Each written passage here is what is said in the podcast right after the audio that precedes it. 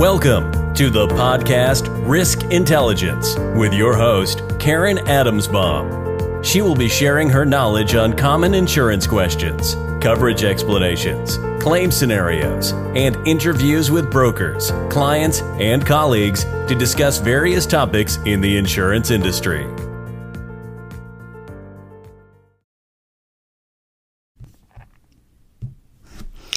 Hi everyone. Today I'm going to be speaking about my personal experience with identity theft. In June of 2018, my husband David and I went away for a four day weekend to Rhode Island. When we came home on Sunday, we did what most people do when they're away for an extended period of time. They go through their mail. As we were going through the mail, I noticed a package. I was kind of concerned because I don't recall ordering anything, so I asked David, Did you order anything? And he said no. So I opened the package and inside was a clothesline rope.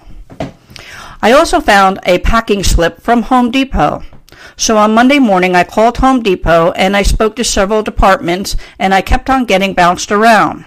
But finally, after the service team asked me many questions, it was determined that my identity was used to buy the rope and also open a Home Depot credit card of which about $4,000 was charged. As a result of this occurring, I had to do the following. I had to go to the local police department to report a fraudulent act. I had to report the case to three credit divisions, Experian, Equifax, and TransUnion. I had to complete a 12 page report and send it to the Home Depot fraud team. After about two months of review, Home Depot had determined that I did not order the rope and I did not open a credit card and all charges were dropped. The purpose of this podcast is to inform you that identity theft is real. It just doesn't happen to the big players. I will close with this.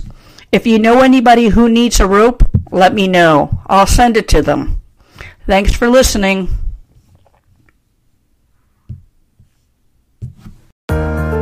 Thanks for listening to the podcast Risk Intelligence.